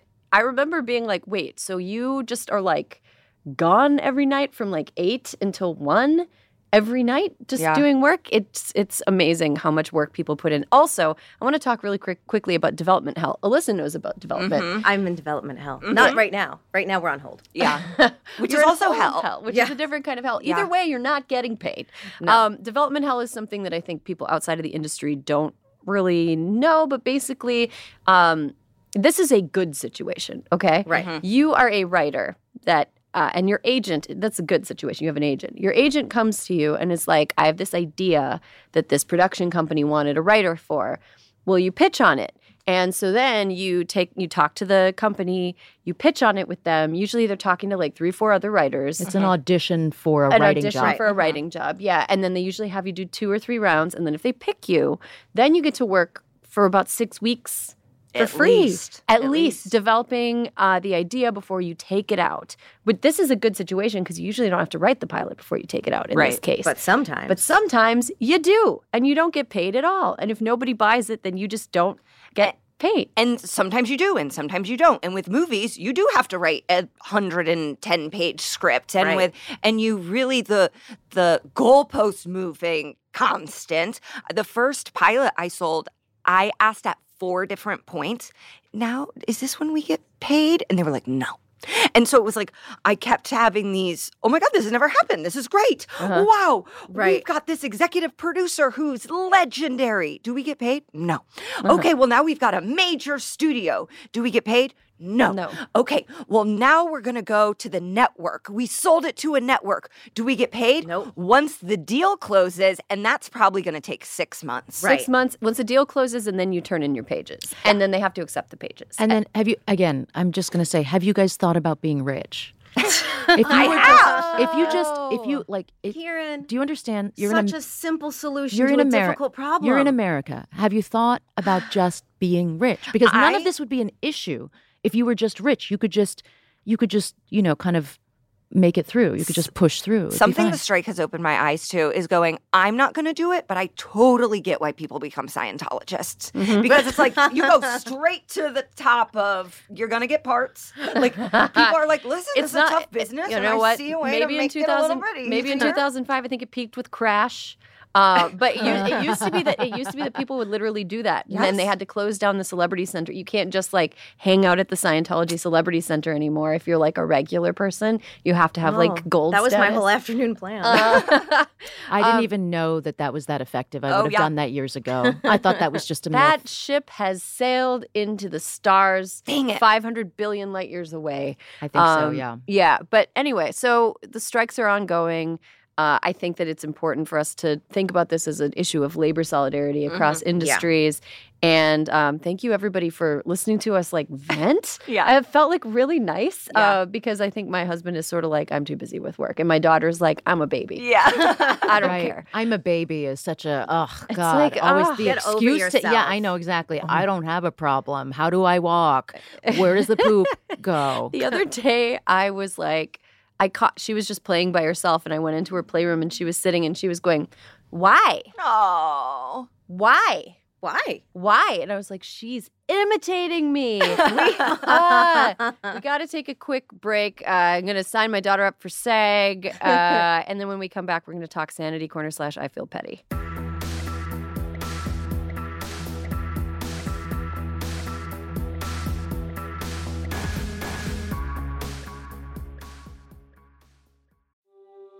Explore the world's hidden wonders on the Atlas Obscura podcast.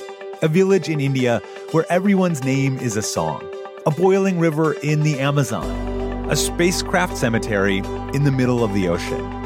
Every day, the Atlas Obscura podcast will blow your mind in 15 minutes. You can find it on the SiriusXM app, Pandora, or wherever you get your podcasts. And don't forget to follow the show so you never miss an episode.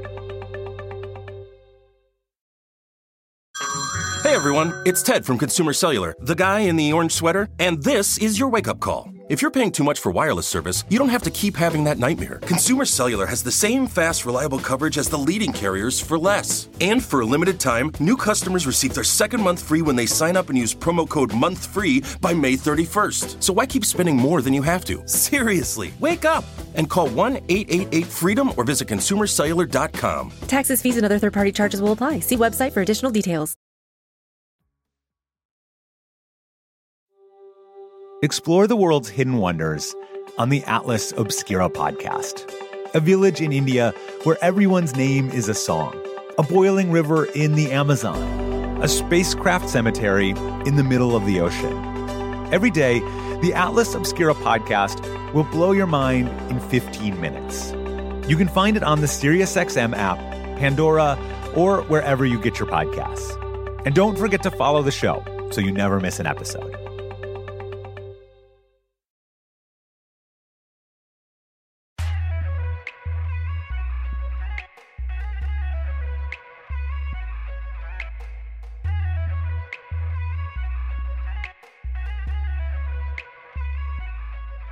And welcome back. You're listening to Hysteria. Come on in. There'll be no more napping, as they said at the beginning of Pee Wee's Playhouse, my favorite show when I was a kid.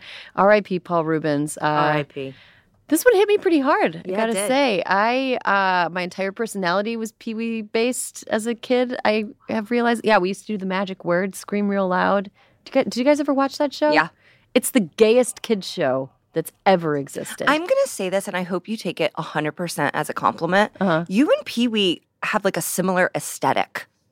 Thank you. Oh, that is so Th- nice. You know, uh, I was reading because I was I was doing a lot of uh, diving into Pee Wee, um, and I learned that his suit when he was like 1st doing his stage show, which eventually became Pee Wee's Big Adventure and Pee Wee's Playhouse, um, he deliberately picked it out to be like a bad suit, but then fashion changed, and it's actually like Shake. cool looking.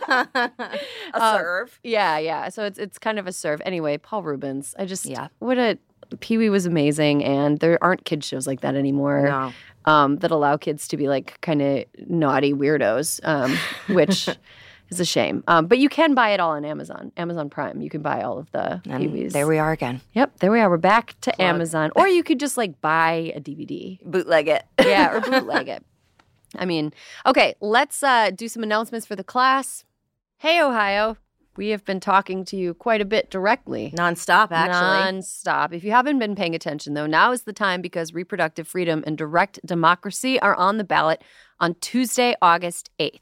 Ohioans are expected to vote on a ballot measure to codify reproductive freedom in the state constitution in November. But Republicans created another ballot measure for August that would make it way more difficult for constitutional amendments like the abortion protection measure to pass. Head to votesaveamerica.com slash Ohio to get all the information you need to vote no on August 8th or before. You can vote absentee, you can vote mail in, but August 8th is the last day to vote. Vote. Vote no. All right, time for Sanity Corner slash I Feel Petty. Alyssa, what do you got? I feel petty. Guys, I was in the airport yesterday, and can anyone explain to me? So I was going through security, and the person behind me was like, Excuse me, excuse me, I have to get my suitcase. And I was like, Yeah, we all have to get our suitcases. But they were being very precious because they had a very fancy designer suitcase. And guys, what is what is actually the point of a Louis Vuitton suitcase? What is the point? You are advertising to anyone in the airport that even if what's in your bag is trash, the bag is worth something. And what's crazier are the fake Louis Vuitton bags because then you're just begging to get your bag snatched and it's mm. like n- there's not even anything inside. Like I understand if you have a carry-on. That's I mean just because I travel in L.L.Bean doesn't mean everybody This was should. a checked bag? It was no, it was like a it was a roller Roll- bag. okay, it was yeah, a yeah, roller yeah. bag. And like, why? I- why would you spend that much money on something that is just going to get the shit kicked out of it and increase the chances that it gets stolen? Yeah, that's a great question. Right? I just I was flummoxed I Yeah. mean, by it's, it's, it. it's tacky. It was tacky. It's tacky. Alyssa, mean, you've given me a great idea. maybe and it's that's super- stealing those bags. Maybe it's super aspirational, but I don't know. I mean, I feel like it's also you're you got to prove something. What are you proving? What are you proving? You know, I'm not poor. we Give me, t- my suitcase was free from American Express for being a member for 15 yeah, years. Mine, I have an away. Hello, thank you. Um, I paid for it, but it's like in other countries, you know, they really wrap their suitcase. Like we Oh, treat yeah. our suitcases like shit. And you've been like I've been to other airports, and I'm like, what is this station? And it's like the suitcase protection station where you truly wrap it up so it love can't it. be hurt. It's like a And I'm whole segment oh. on the first episode of 90 Day Fiance every every season. Yeah, uh, be- like expensive suitcases, don't do it. Doesn't and make sense and to me. and if you're rich enough to afford an expensive suitcase, you're probably rich enough Fly that private. But if it gets, but it also if it gets stolen, you can probably just like I guess so. Just, Just take your don't- bag on a PJ. Don't buy anything so expensive that you are in trouble if you lose it. Yes, exactly. I think that's that's probably a good rule of thumb. Kiran, Yes. Okay. I feel petty. I do. Thank you. Oh, Um, you I- are petty. I think in you. general. Thank you so much. I have been wearing the petty uh, sweatshirt yeah. a lot. oh yeah, It's a people great love that. On one. Here, stage. it's like 95. Well, the AC is popping. Yeah, here. the Copy AC that, is copy like that. once you're inside, and I and people look at it and they're like, "That really suits you," and I don't know what to make of that, but I take it as a compliment.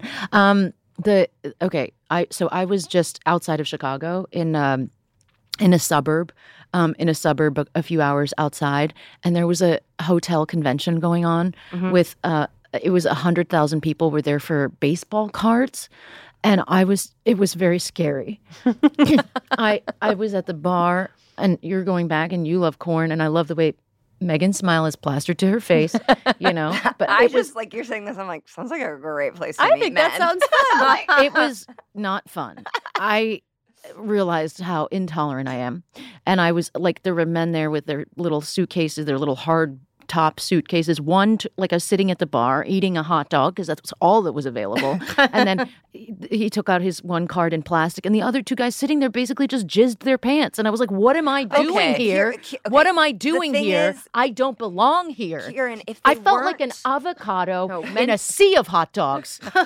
if they weren't if they weren't trading and celebrating baseball cards, they would be trading and celebrating guns. Yeah. So you sort of have to be like, oh, I, you, you can't you can't yuck their yum when their yum is truly hurting no one. hmm Yeah, I mean, I feel like the whole Oppenheimer movies course would have changed if Oppenheimer had only had a hobby like collecting baseball, baseball cards. You're just saying, think of it as a distraction that people are just doing until they die. Just Yes. gives them something to do. Benevolent hus- side hustle. yeah, Yeah. put it, put a, put a ball of yarn in a hand. Let's, Yeah. you Yes. know, Yes. knit some Let it be. Let it be. Listen, to be clear, I'm happy that it exists.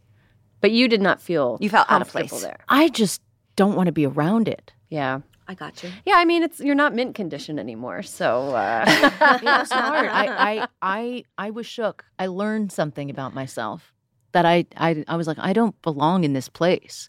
You know, I think it's interesting to feel a sense of unbelonging. Mhm. You know, Oh yeah, yeah. No, I get it. Last time I went to church, I was like, oh, it's I don't it- like this. yeah, and and maybe that was also the church you went to. Maybe there'd be a different church where you would feel like, oh, I like the way that they're presenting Yeah, yeah, yeah. to me on this one. That's Yeah. what happened to me. I went and it was like a 90 year old Irish priest that was like, All are welcome here. And I was like, I'm back in. Like, I'm like okay, I like church again. Oh man, don't just don't try to steal his pot of gold. um, okay, so uh, here's something that I am feeling feeling is my sanity corner this week: the Women's World Cup. Yes. Oh, yeah. ongoing.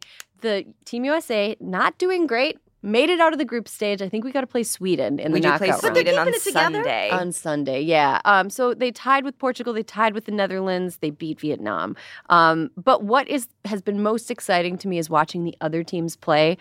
Even if the U.S. doesn't, I would like the U.S. to win. of course. Yeah, of course. But it is so exciting to see women's soccer being played at such a high level by so many different teams. Like I watched the Colombia Germany game. Mm-hmm. If you have the opportunity to watch a replay of that game, watch it. Watch it from minute one all the way to the end. It is one of the most thrilling games I've ever seen.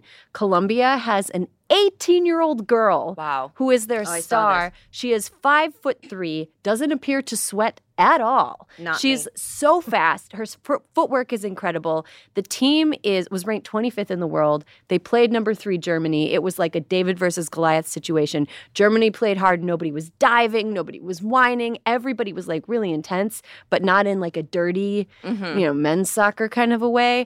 It was so enjoyable, just Mhm. top front to back enjoyable.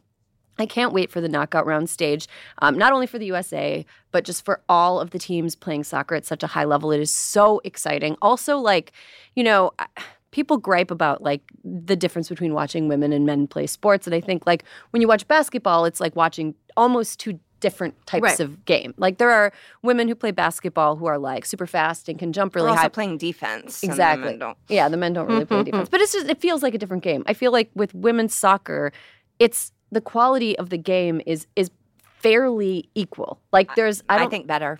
Yeah. I think I just think they're like more elegant, like Yeah. just the way they do stuff and the way they move their bodies and Yeah. and the storyline. Like I saw Alex Morgan post yesterday that her daughter arrived, and so it's like, oh my god, yeah, these are moms, Mm-hmm. Yeah. you know. And she was like, my heart is full. Like she wasn't even doing like, well, now I gotta fucking be a mom and Yeah, then try and like Right. headbutt a ball. yeah, I hope she's got I hope she's got somebody to like I'm be sure in charge she does. to but, like, wrangle. you almost just see their they have like fuller, richer lives. I think women do. Mhm. Um, Dennis Rodman's daughter is on the U.S. team. Really? Yeah, Yes. she is I like think that. She's 22. She's young, Young. and she's uh, she's awesome, and it's just it's so fun to watch. And if you haven't been paying attention, the knockout round starts this weekend, Mm-hmm. so I would encourage everybody to watch. And also, it's in Australia, so it's it's like at weird times, but they replay them like constantly. Yeah. So there's not like other sports happening right now except baseball, and so it's just it's very It's like the middle of the summer baseball. Yeah, Yeah. it's like the before it matters, Right, really. right.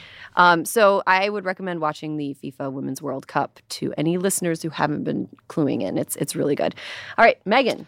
Well, I'm going to talk about baseball because there uh-huh. actually is something great going on. Shohei Ohtani is putting together the greatest baseball season ever, maybe since Babe Ruth. But he pitches, he's an incredible pitcher, and he hits home runs. Like, the, also, the man is so hot. What team is he on? He is on the team is called the Los Angeles Angels, but they Okay, play in you. Anaheim. Is it the Los Angeles Angels of Anaheim? They used to be the Anaheim Angels, and then they tried to rebrand it. So the Shohei, two hours outside of Los Angeles yes, Angels. Shohei Ohtani, hunk, so fun, just like. It- it- what he is doing is historic. I saw a tweet yesterday that was like, of all the terrible times to be living, just be glad that you get to live in the era of Shohei Ohtani. Like, he is genuinely a joy, loves it. He was going to probably be traded, and then the Angels were like, listen, we're not going to trade him. We're going to try and bring some assets here.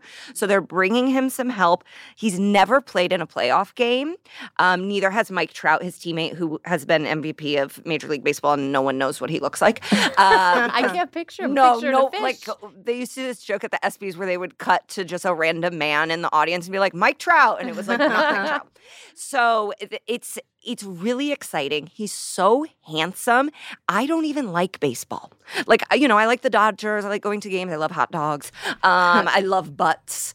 But he really is something that like has made this kind of stale, out of touch sport really resonate and popular. He's an international player. He loves California. It has a very large Asian population. So even if he does leave the Angels, we're really hoping he comes up and maybe plays for the Dodgers because he loves being in California. oh, good. That would be, just don't go to the Giants or the Padres. No, I don't think he'll go to the Giants. Yes, hunk. I'm gonna. Uh, yes, hunk. Get get a full body picture. Full body. I'm pulling. I'm pulling up pictures of him. Oh my gosh, so fun. He wears this like really cool. Yes, look at him, number 17. That's my lucky number. Wow. Yeah, that's good. Look, he looks like um, his angles are. He looks like a dancer. He moves like a dancer. He's like so elegant. Pitchers don't usually hit at all because they're they're not good at it. So Yeah. they usually pitch and then they're done. Well, that's why He the is- American League had a DH. Yes, he is pitching and then is leading the team in home runs. That's amazing. Good for him.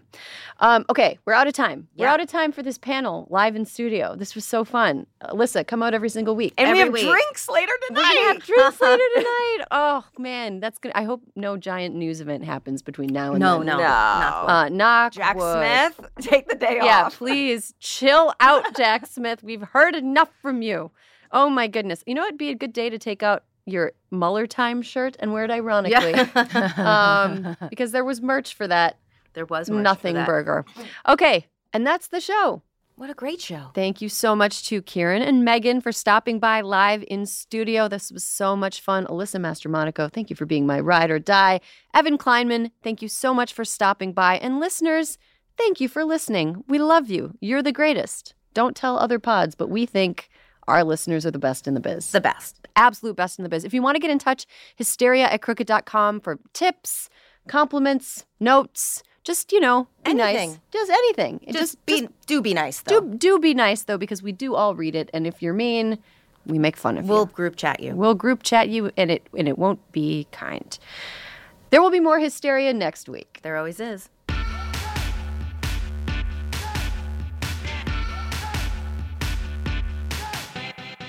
Hysteria is a crooked media production. Caroline Reston is our senior producer. Our executive producer is me, Erin Ryan. And Alyssa Mastromonaco is our co producer. Fiona Pestana is our associate producer. The show is engineered and edited by Jordan Cantor. Our video producers are Rachel Gajewski and Megan Patzel. And thank you to Julia Beach, Awa Okulate, Amelia Montooth, Adia Hill, and David Tolles for production support every week. Don't forget to follow us at Crooked Media on Instagram and Twitter for more original content, host takeovers, and other community events.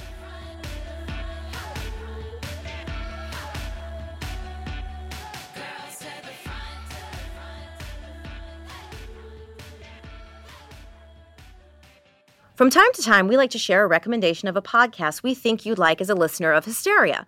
This week, we're sharing a podcast for anyone who loves to explore places both close and far from home Women Who Travel from Conde Nast Traveler. Join host Lale Arikoglu each week as she shares her 10 years of experience as an endlessly curious and passionate global journalist, as well as the stories of self identifying women travelers from around the globe. Though travel and adventure has historically been publicly claimed by men, boo, Women Who Travel creates a space for anyone excited about global issues and exploring places both close and far from home. From the depths of the Patagonia wilderness to walks through Europe's oldest cities, Women Who Travel immerses you in the travel experience featuring sound from around the world alongside guest interviews and listener submitted audio diaries. This tableau of sound brings the inspiration and joy of this community of travelers to wherever you're listening from. Women Who Travel is available now wherever you listen. Explore the world's hidden wonders on the Atlas Obscura podcast, a village in India where everyone's name is a song, a boiling river in the Amazon, a spacecraft cemetery in the middle of the ocean. Every day, the Atlas Obscura podcast will blow your mind in 15 minutes. You can find it on the SiriusXM app, Pandora, or wherever you get your podcasts. And don't forget to follow the show so you never miss an episode. you can live out your MasterChef dreams when you find a professional on Angie to tackle your dream kitchen remodel. Connect with skilled professionals to get all your home projects done well. Visit Angie.com. You can do this when you Angie that.